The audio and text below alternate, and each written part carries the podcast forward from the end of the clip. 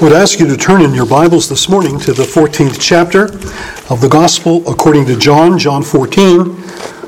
And I want to read in your hearing verse 12 to verse 14. John 14, and we'll begin the reading at verse 12. Truly, truly, I say to you, whoever believes in me, will also do the works that I do. And greater works than these will he do, because I am going to the Father. Whatever you ask in my name, this I will do, that the Father may be glorified in the Son. If you ask me anything in my name, I will do it.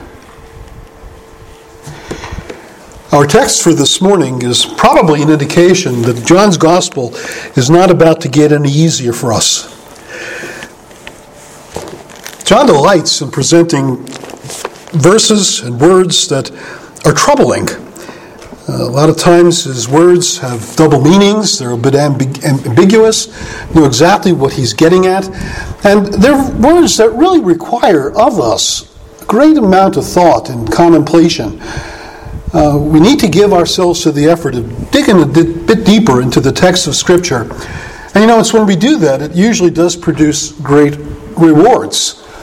One of the things that uh, was said in the fourth century controversy over the deity of Christ when the heresy of Arianism came to light and was opposed by Athanasius of Alexandria.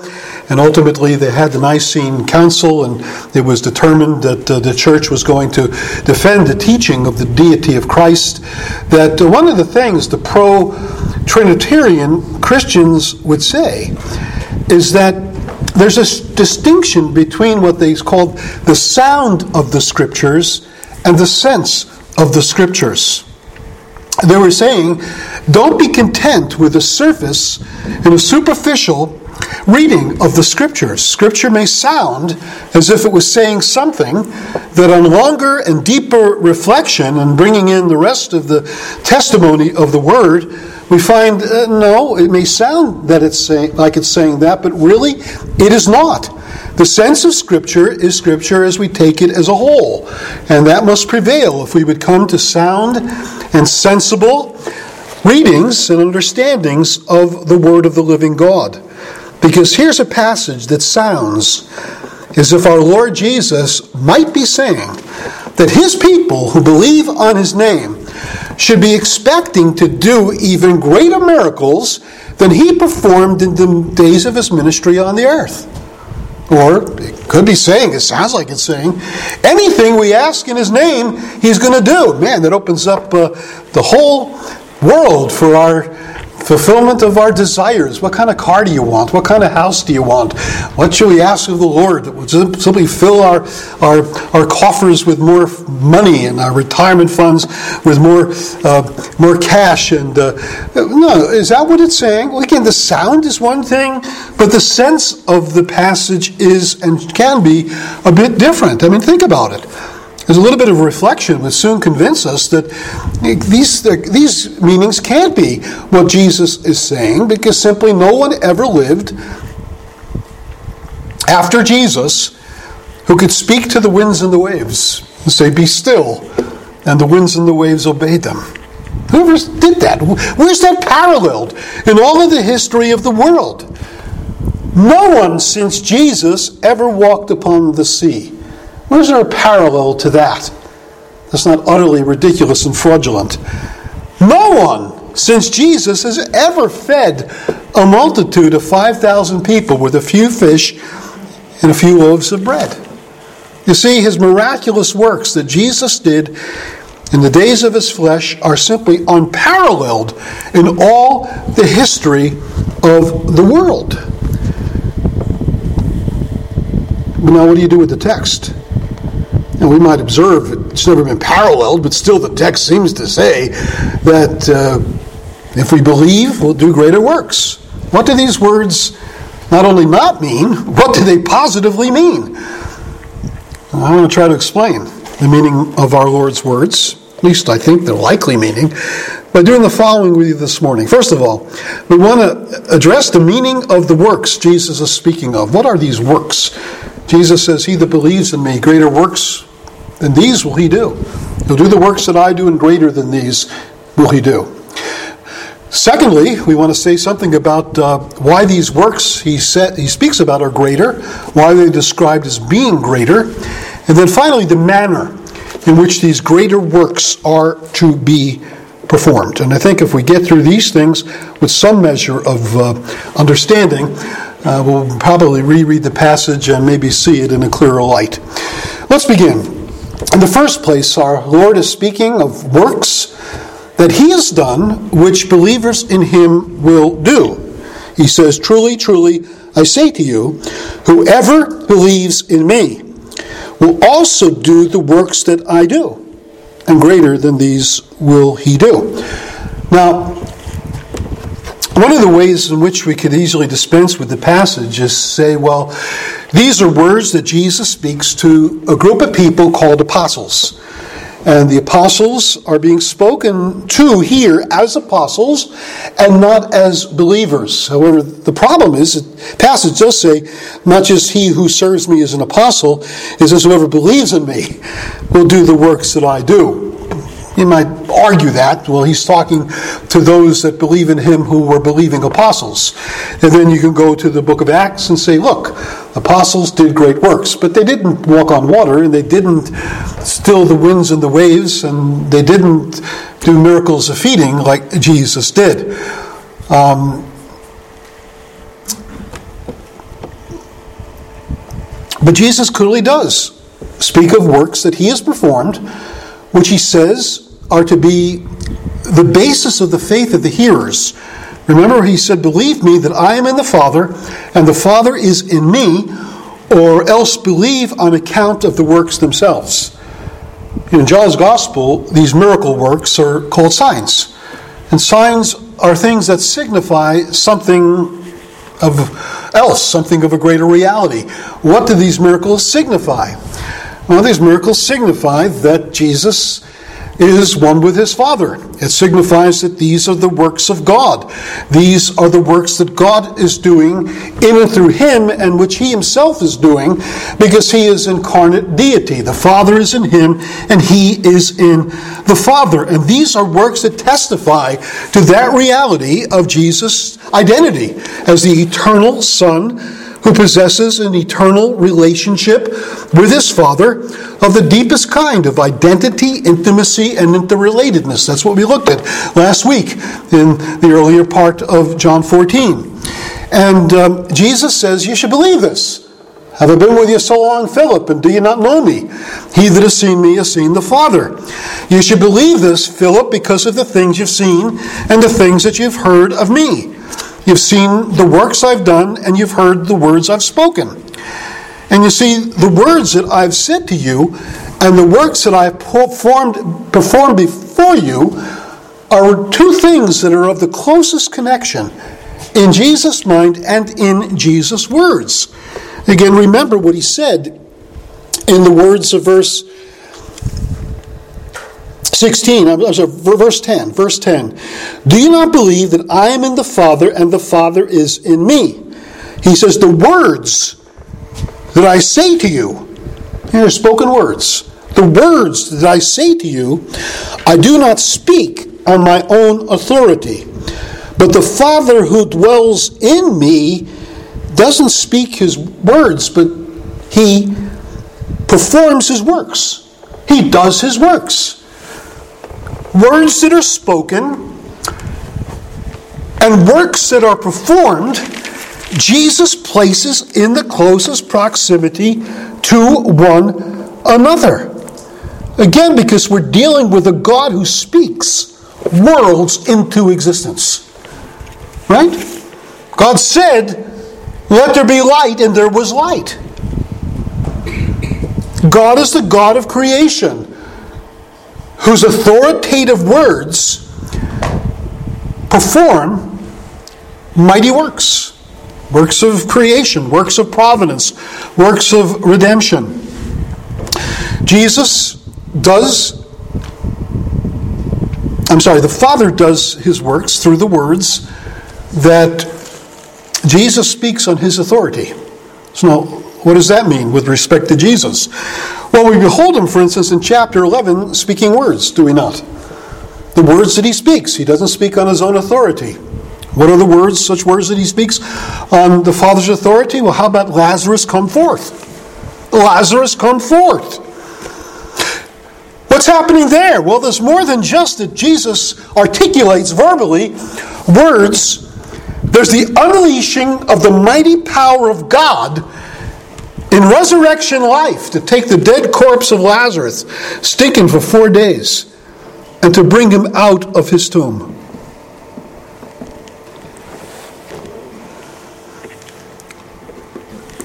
What's that?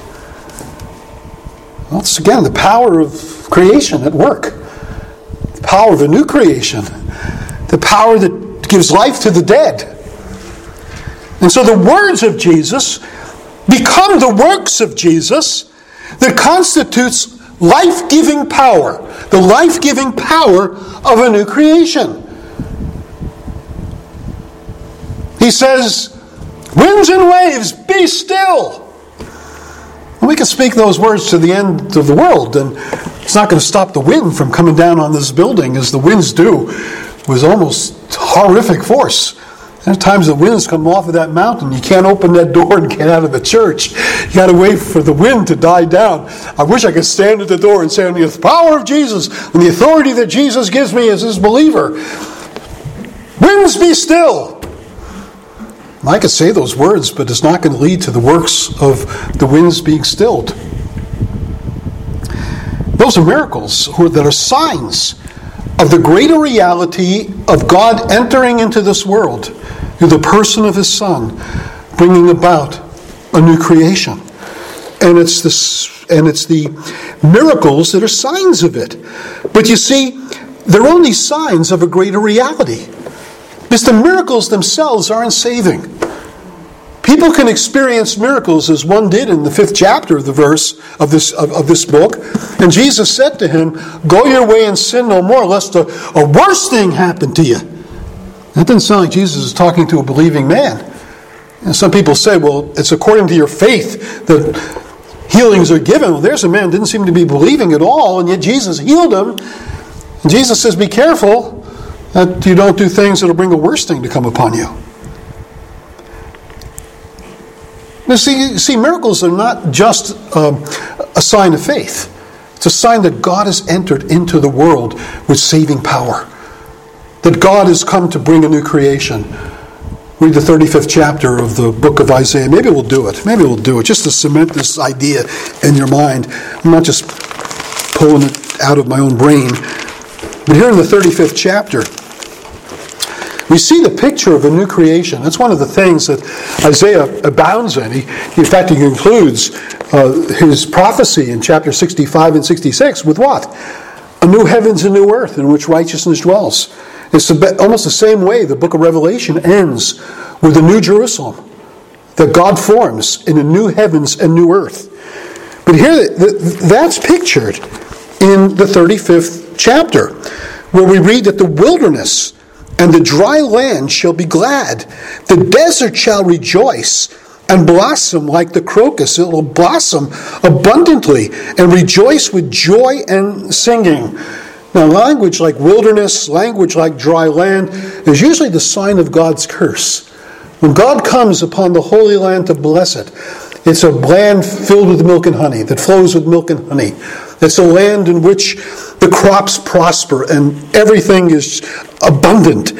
The abundance of, of God's peace and favor and goodwill rests upon the land.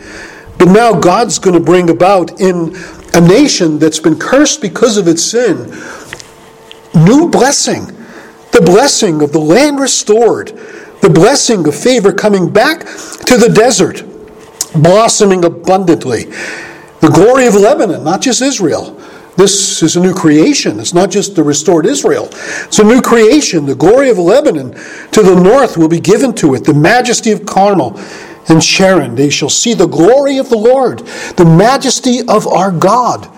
And then what follows this picture of the of a renewed creation is strengthen the weak hands and make firm the feeble knees. Say to those who have an anxious heart, Be strong, fear not. Behold, your God will come with vengeance. With the recompense of God, he will come and save you. But what will happen when God does this? When he renews the earth? What will happen when God says to the anxious heart, that um, be strong and fear not. When he will come and save us, well, he says, then the eyes of the blind shall be opened, the ears of the deaf unstopped, and the lame man leap like a deer, and the tongue of the mute sing for joy. For waters break forth in the wilderness and streams in the desert, and the burning sand shall become a pool. So you see, the whole picture of this restoration of creation is one in which all of the evils of a fallen world will be remedied. He comes to make his blessings known far as the curse is found. And so when John the Baptist begins to be troubled in the prison and he sends his, his disciples to ask, Are you the one that we were expecting, or, or do we wait for someone else? Remember Jesus' response? You go and tell John. The blind are seeing, the deaf are hearing, the lame are walking, the poor are having the gospel preached to them. And what's Jesus saying? That Jesus will know by these works that God's salvation has come. You're not looking for another. God's come in His Son to bring about this new world that Isaiah speaks of, this new creation that Isaiah speaks of. And part of the evidence of God doing that is that His Son comes into the world doing these great works doing these great works. But again, ultimately, what brings salvation to people? Is it mighty works? Jesus speaks of a time when people will come before the judgment throne and say, Lord, have we not done mighty works in your name? Haven't we cast out demons? Haven't we done all these things? And Jesus will say to them, Depart from me, ye cursed, I never knew you. You are workers of iniquity. See, here are miracle workers who aren't even saved. You can do miracles and still not even be a Christian. This God is a God who is, is, is, seems to be intent in displaying in New Testament times that He has come in redemptive power to save a world in which He unleashes through the words of his servants, like the apostles, and of course Jesus preeminently, words that bring about these mighty works, words that bring about the greater reality of the dawning of a new creation. And so the disciples are sent forth into the world by Jesus, not so much to be miracle workers, but to be preachers, to preach God's word that Jesus is sending these disciples into the world to do these greater works, is sending them to preach the life giving word. The greater works is the fruit of the life giving word. It's not just whether you raise the dead. You can raise a man from the dead, but he's still going to die. Remember that guy Eutychus that Paul, when he came to Troas, preached the word of God till midnight. I won't get away with that if I ever tried that stunt, but he preached till midnight. And the guy sitting in an upper window fell down with slumber. He crashed to the earth, and he was dead. And Paul went and stood over him and did an Elijah thing, covered him with his body, and he was raised from the dead, it would appear. You want to go visit Eutychus? He's not living. He died. Yes, he was raised from the dead, but it was a temporary thing. He's dead, and he's, his body's still awaiting the resurrection of the dead. It's not miracles that the church is to be focused upon, it's the power of the gospel that raises the dead from spiritual death to spiritual life. When you think about what's going on in the upper room where Jesus is giving these instructions to these disciples and seeking their comfort, is there, who, who's meeting there in that upper room? Oh, well, we know there's at least 11 people there. Um, Judas has left. There may have been others that we don't read about that attended that meal. After Jesus' resurrection, it appears that they went back to the upper room and they had in chapter 1 prayer that was given. But there we're told there were 120. 120 in the upper room. Now, there may have been other disciples in Galilee and other parts of Judea that weren't in Jerusalem at that time, that heard the gospel, came to believe in Jesus, came to love Jesus. But the fact is, it was an awful small group that were believers when Jesus died, went to the cross and died. At this point, the life giving word of Jesus, I should have made reference to John chapter 6, where Jesus speaks of his words being spirit and life. It's life giving spirit. That's what his words are. His words give life to the dead. And again, it's not just the words that lift a corpse, but the spiritually dead to give spiritual life to make him the bread of life, that if ye eat of me, you will never hunger, you will never thirst. To make of him living water to this part soul that drinks of the benefits of Jesus and, and, and, and his blessings. It's this life giving word that testifies of Jesus, that brings about the work of a new creation.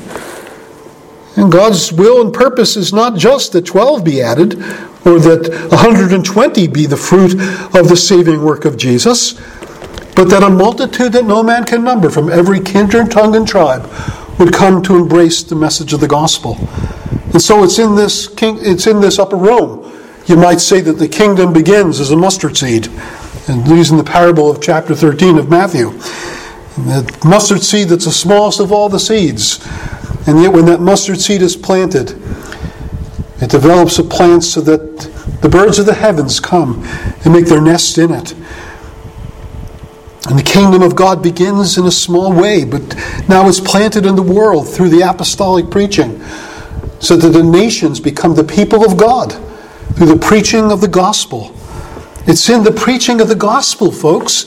It's in the power of a new creation brought about by that preaching that we find the greater works that Jesus is speaking of. It's the works that are produced through the power of the Word.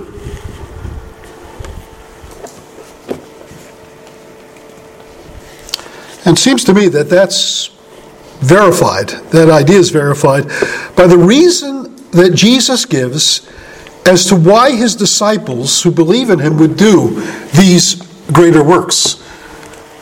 Look at what he says. Back to chapter 14 and verse 12. Truly, truly, I say to you, whoever believes in me will do the works that I do and greater works than these because he has great faith. Is that what it says? Oh, I'm sorry. No, it doesn't say because he has great faith. Jesus isn't teaching faith healing. He's not teaching miracles by faith. He's speaking about the greater works that that, then these they will do, not because they believe, but because I go to the Father. It's because I go to the Father. These works will be done in my name. Now think about that. What's Jesus doing going to the Father? Well, he's going there through the cross, isn't he?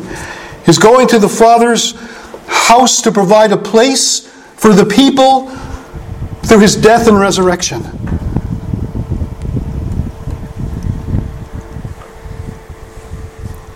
And so it's through his death and resurrection greater works are performed.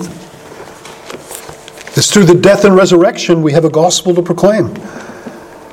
It's through the death and resurrection we have a salvation that's been provided. It's through the message of a crucified and risen Redeemer.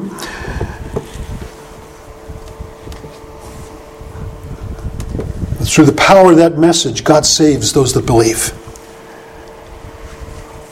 But also in his going to the Father, He's going to go on in verse 16 and say these words. He's going to say, And I will ask the Father, and he will give you another helper to be with you. Even the Spirit of truth, whom the world cannot receive. I'm going to the Father. How you can do these greater works? Not because you believe a whole bunch. It's not because you chin up the faith as hard as you can and you say to the mountain, be removed. No. is because I go to the Father. And if I go to the Father, I will send the Spirit. I will ask the Father, He will give you another helper to be with you forever, even the Spirit of truth. Well, what happens when the Holy Spirit is given by the risen Christ? What occurs? Well, the 120 in the upper room were given to speak of the mighty works of God in the Hebrew language. I'm just seeing if you're awake this morning. They don't speak in the Hebrew language, they speak the mighty works of God in the tongues of the nations represented by the pilgrims that came to Pentecost to worship. The people from all the regions that are mentioned in Acts chapter 2.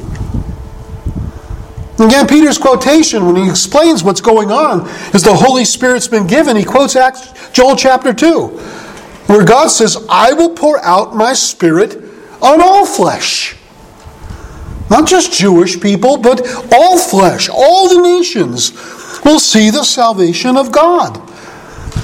And Jesus sends these people, these men in the upper room, greater works than these will they do, as he are, they are sent in the power of the Spirit to make disciples of the nations because Jesus has gone to the Father.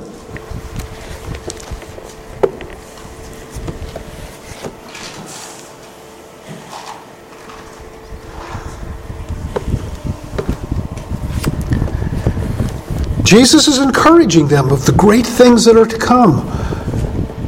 Hours from now, they're going to be completely cast down. He's going to be arrested. He's going to be led away to the cross to be crucified. Their hearts are going to be downcast, but reverberating in their ears should have been the fact that God has a great future in store for us, even though our eyes don't see it now. If they, had, if they believed in Him, they believed His words, something unexpected will take place. Something unexpected is bound to take place. This is the word of the man who stilled the waters. This is the man. Um, my, wife and I listened to a, newer rendition of the old hymn, the old song from the 60s. It got to the popular charts and was played on ABC Radio and WMCA with the good guys. Put your hand in the hand of the man who stilled the waters. Put your hand in the hand of the man who stilled the seas. Take a look at yourself and you will look at others differently. Put your hand in the hand of the man of Galilee. But you know, you put your hand in the hand of the man of Galilee and you don't still the waters, but he did. He did. And hence he's the worthy object of your trust and of your confidence.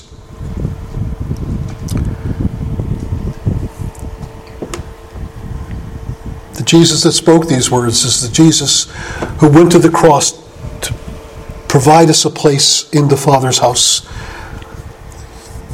He was raised from the dead. He ascended to the Father. He sent forth the Spirit. And the great work of the evangelization of the nations would begin to take place through these men. They're slow to catch on.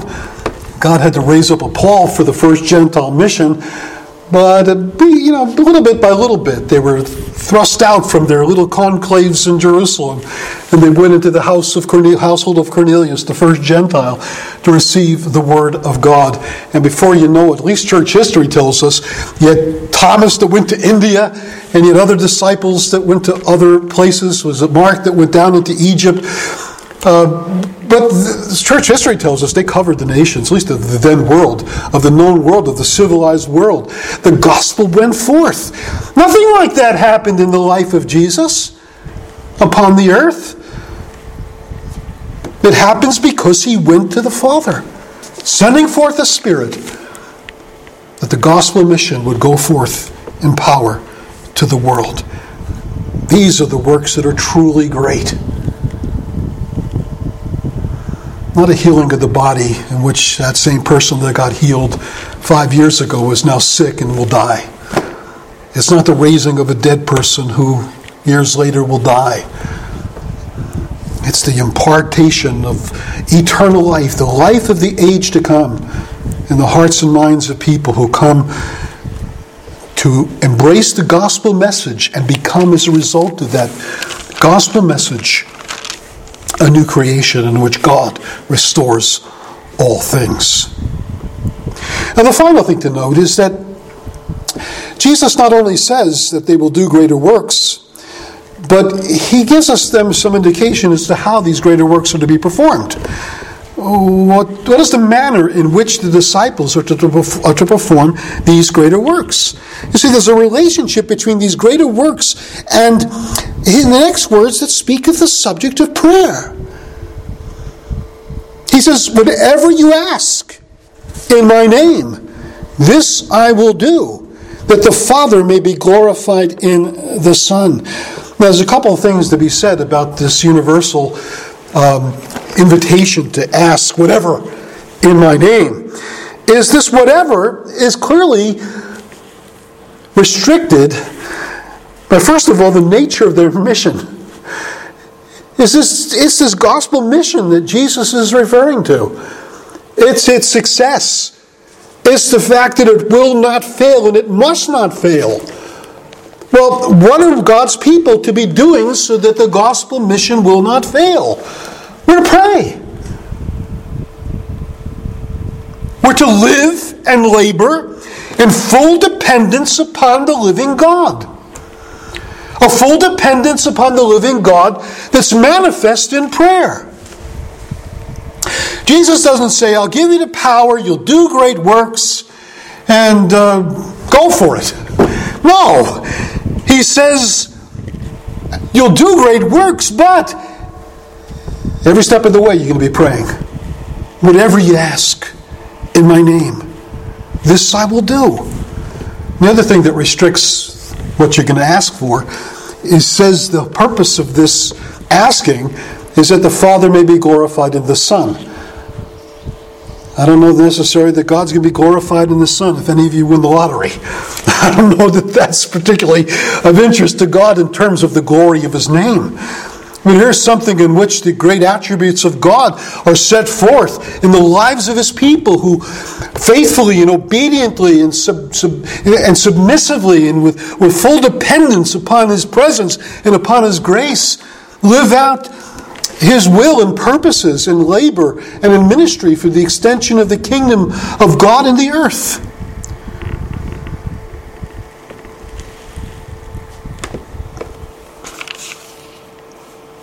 But the point of it all is that prayer is that great requirement, that great need, if we're going to be doing the work of the Lord. Everything should be bathed in a spirit of prayer. James says, You have not because you ask not.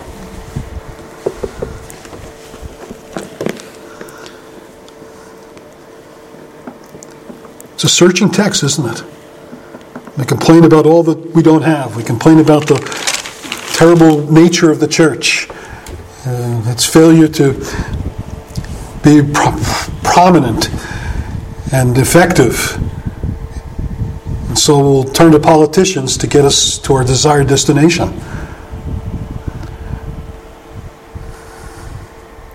I'm not sure that's the answer, folks. In fact, I know it's not. I know it's not. We need to humble ourselves under the mighty hand of God. You know, we think of our nation as a nation bereft of a lot of gospel life and gospel power. But you know, there's a sense in which you almost think the Spirit of God's moved on. Because there's other parts of the world in which it seems amazing things are happening. You know, there's more Reformed churches in Brazil than in all the United States. Or maybe it's in Grand Rapids, Michigan. I forgot which one I was told. Anyway, there's a lot of Reformed churches in Grand Rapids, Michigan. But Brazil is overflowing with churches that are hungering and thirsting for the gospel, hungering and thirsting for teachers. Remember years ago that we used to get letters from Keith Underhill that told us of the Rendille tribe of Kenya that wanted teachers and preachers to come and settle among them. In the ensuing 30 years since we got those letters, the gospel has broken forth with such reviving power throughout the country of Kenya. where they're sending out missionaries to other parts of the world. What God's doing in the Ivory Coast, what God's doing in Zambia. Incredible. You say, how in the world did that happen? Well, I'll tell you, I have a little bit of insight on the matter. I witnessed it with my own eyes. We had a man who came into our area to do some construction a few years back. He came and he worshiped with us on a couple of occasions, but he didn't speak English. He only spoke Portuguese. And uh, we managed to converse just a bit. But one of the things he wanted me wanted to do is he wanted to know if I would make this building available to him because he wanted to come here and pray. He said where he was living, just too much noise. He wanted to come here and pray. So I said, well, you know, after evening service, you're most welcome to come. I'll give you the whole sanctuary. And, you know, I sat out there listening to a guy agonizing in the presence of God in Portuguese. For a full hour, he prayed. For a full hour, he prayed. And I think if he wasn't conscious that I wanted to go home, he would have stayed probably more. I tried that the next day. I came into the building, I kneeled down right where Andrew was sitting, and said, Lord, I'm going to pray for one hour. I could not do it. I could not do it. I got to about 25 minutes and I had nothing more to say, nothing more to pray for. And that's not because there's not more to pray for, it's just the paucity of my own prayer life, the weakness of my own prayer life. I tell you, that's an example of what Christians in Brazil are doing.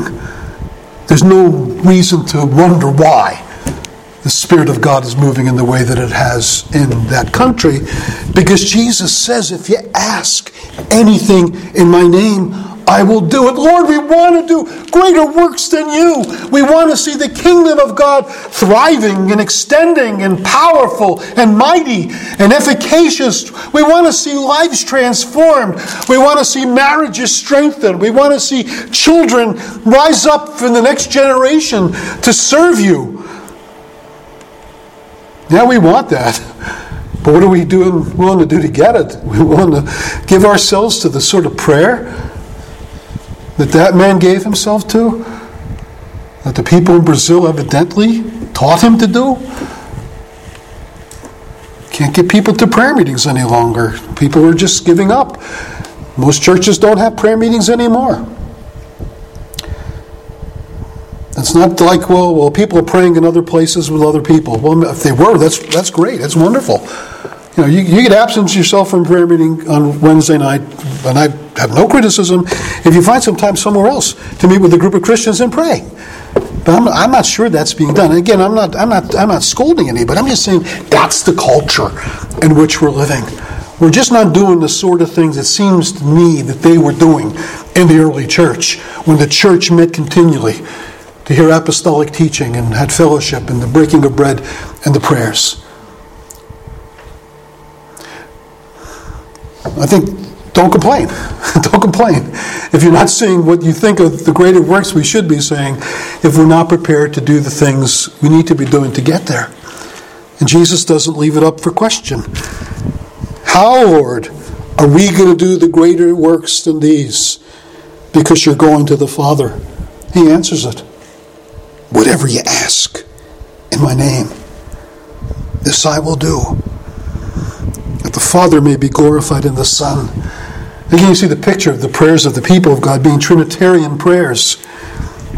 He asked the Father that the Father would be glorified in the Son, and you ask in His name.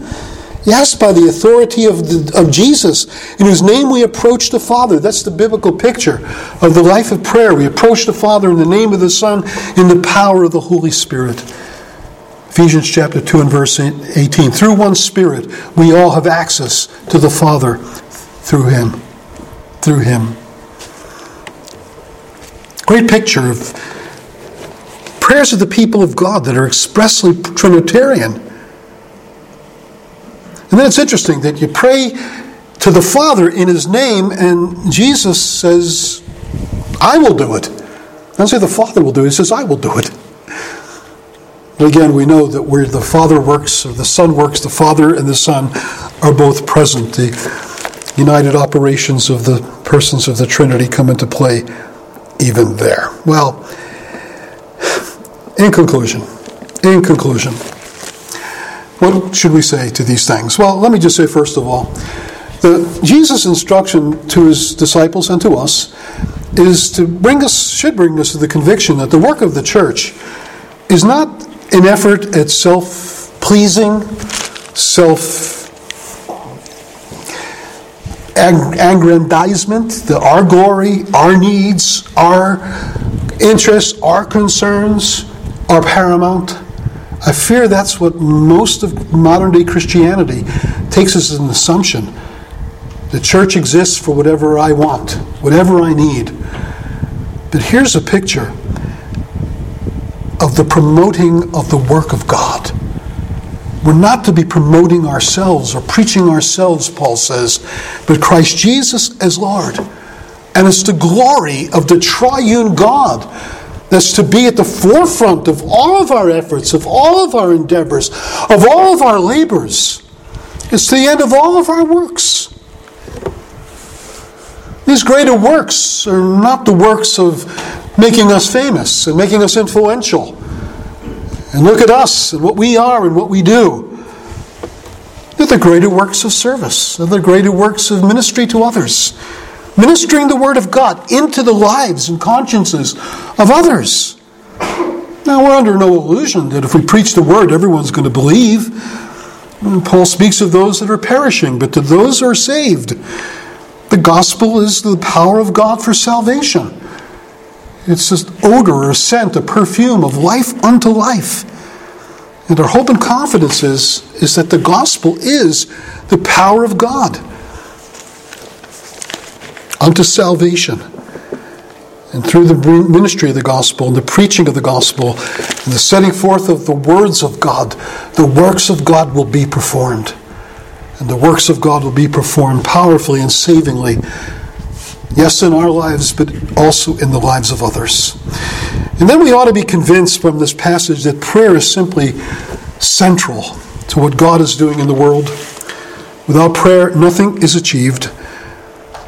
And again, I think we see a languishing church where prayer is not something that is made paramount. And I guess I would just say one final thing is if we really have a sense of what our Lord is saying, that the works of God are the works of life giving power that comes through His, word, His words. That if we, be, we were a people of, of proclamation, if we're a people of prayer, both, to get, those, both together. Now, I, I'm convinced we excel in proclamation, but we're not doing too good in prayer. But if we had both of them together in some measure of growing equal, equal mix, we can live confidently in hope of seeing the greater works of God abounding to the glory of God in our day. That we, we can't say, well, the culture's too hardened and the people of the world are just too far gone. That's an excuse. It's just not real. Nothing was so hardened in first century Rome. And the gospel came in the midst of that wicked pagan culture. And God left his, led his servants in triumphal procession. And says, The victory belongs to me. I'm going to conquer. The whole Western world was impacted upon by Christianity. When Christians proclaimed and Christians prayed as Christians should. So, this is not a passage that tells us look for miracles and pray for miracles. This is a passage that tells us that the works of God are great because the Word of God is multiplied. And where the Word of God is multiplied and the prayers of the saints are multiplied, the number of disciples will be multiplied, and the work of the church will flourish in a lost and a needy world. Let's pray together. Father, we think of the prophet Habakkuk. Uh, he living in times that were certainly no, uh, not encouraging in the least. The Chaldean armies that were threatening to come and take everything in its path. The violence that proliferated in that culture as well as in our own. And yet, he called upon your name and cried to you that you would revive your work in the midst of the years that in wrath you would remember mercy. And Father, that would be our cry to you this morning as well. That Father, you'd first revive your work in us. You'd revive your work by intensifying in our own souls a confidence and a hope in the gospel that will not just allow excuses to keep us from our duty to pray for the furtherance of the kingdom of your grace to be actively involved in bearing witness to the kingdom and to the king, and that will not allow ourselves to cease to pray, Your kingdom come, Your will be done on earth as it is in heaven. We ask you, Lord, to make us to be in the 21st century like the Christians of the first century, making these things preeminent in our thinking and in our practices.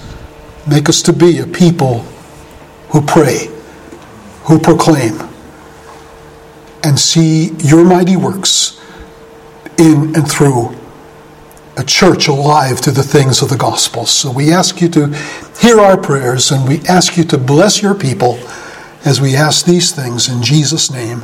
Amen. Amen.